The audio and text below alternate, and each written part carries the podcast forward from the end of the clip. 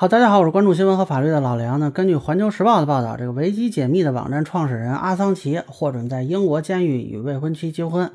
那么这个报道呢，还特别说了一句啊，根据英国相关婚姻法，囚犯有权申请在监狱里结婚。啊，那这个在中国行不行呢？啊，我来聊聊这个事儿，希望感兴趣的朋友能给我点个赞，谢谢。我看新闻的这个评论区啊，有的网友就开始说了，这在中国不可想象啊，这真民主啊。说这个英国司法尊重权利啊，呃，这个呢 就属于不了解情况了。其实不光在英国啊，全世界相当多数的国家都允许服刑犯人结婚，这个也包括中国。实际上，在法律上看呢，犯人虽然被剥夺了人身自由，但是他基本的人身权和财产权还是存在的，这里就包括了缔结婚姻的权利。那大家可能看监狱结婚的比较少，但是应该听说过不少这个服刑犯人离婚的啊。前不久在押的这个亿万富姐吴英就在这个监狱里起诉离婚了。啊，当然，他这个离婚可能，嗯，还有这些财产上的问题啊。那么能离自然也就能结，这是一个管道的两个方向而已。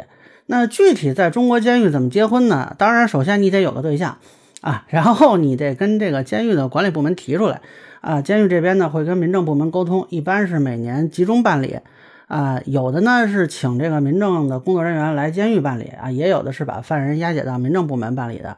啊，但肯定是现场办理啊，这个代办是不行的啊，这个不符合这个相应的法规。那么根据这个《华西都市报》的报道，四川一个监狱呢，还曾经为服刑人员举行过集体婚礼啊，这就不光是说登记的问题，还有仪式。呃，我看了一下，有的这个呃这个结婚的人呢，是他刑期比较短，就两年多，那两个人感情比较好就结婚了啊，也有的是之前这俩人都有孩子了啊，这个结婚呢也不奇怪。那么结婚之后呢，方便探视啊，财产呀、人身啊都有一些保障。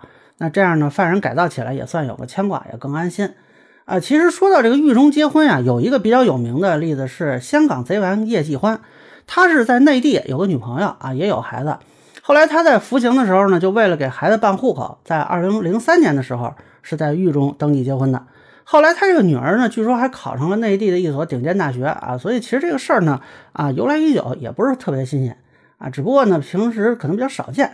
那么以上呢，就是我对中国监狱能否结婚的一个情况的分享啊，个人浅见难免说了，欢迎不同意见小伙伴在评论区、弹幕里给我留言。如果您觉得说的还有点意思，您可以关注我的账号老梁不郁闷，我会继续分享更多关于新闻和法律的观点。谢谢大家。